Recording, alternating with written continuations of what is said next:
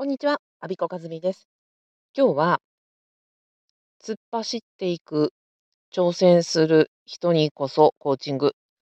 が必要という話をしたいと思います。えっと、今日日曜日です。実は土曜、日曜はとても忙しくて、あ公務員の方が多いんですけども、お休みな、仕事がお休みだから、え講座を受けたいとか、コーチングを受けたいとか、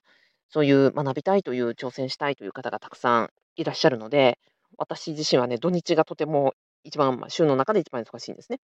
で、昨日土曜日は、えっと、コーチング2件、それから、えっと、コーチングの講座の無料体験会を開催したところ、7名の方にご参加いただきまして、え、とてもあの賑やかに熱気あふれる会になりました。今日日曜日は、えっと、コーチングを、2回あの、お二人させていただき、そして、えっと、先ほど、公務員ネクストキャリア講座の皆さんと月1回の交流会をして、で、次、これからコーチング講座の講師をしてという、え、今です。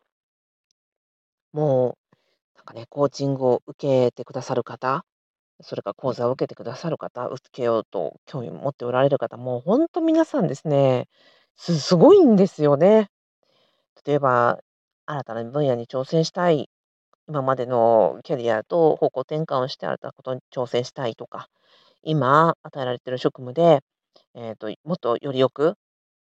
チームをより良くして働きたい、もっとたくさんの人に喜ばれたい、組織のジレンマを解消したい、それからコーチングを学んで人の役に立てるような、あの、自分になりたい。と熱い思いを語られたりとか。あとは独立開業して、え自分の可能性に挑戦したい。えっとそれから今のね、あの、関わってる業界がとても大好きで、今よりももっと公私ともに活動分野を広げていきたい、新たなこんなことにも挑戦したい、こっちにも挑戦したい、こんなこともやっている。というような方々とばかり、もう土日いっぱいいっぱいお会いすると、もう私なんかね、感動で感動で疲れるんですよね。すごいなって皆さん。で、いや、そういう方こそ、コーチングだったり講座だったり、えっと、サポートが必要なんだなってほんとに思います。何も挑戦しない人って、別にね、昨日と同じ今日でよく、去年と同じ自分でよく、なのであの、挑戦することもないし、怖いこともないし、ヒヤッとすることもないしということだと思うんですよね。でもうん、コーチング受けたり、講座受けたりとか、交流会来られたりこらされる皆さんは、昨日より今日の自分を良くしたい、今年より来年もっと良くなりたい、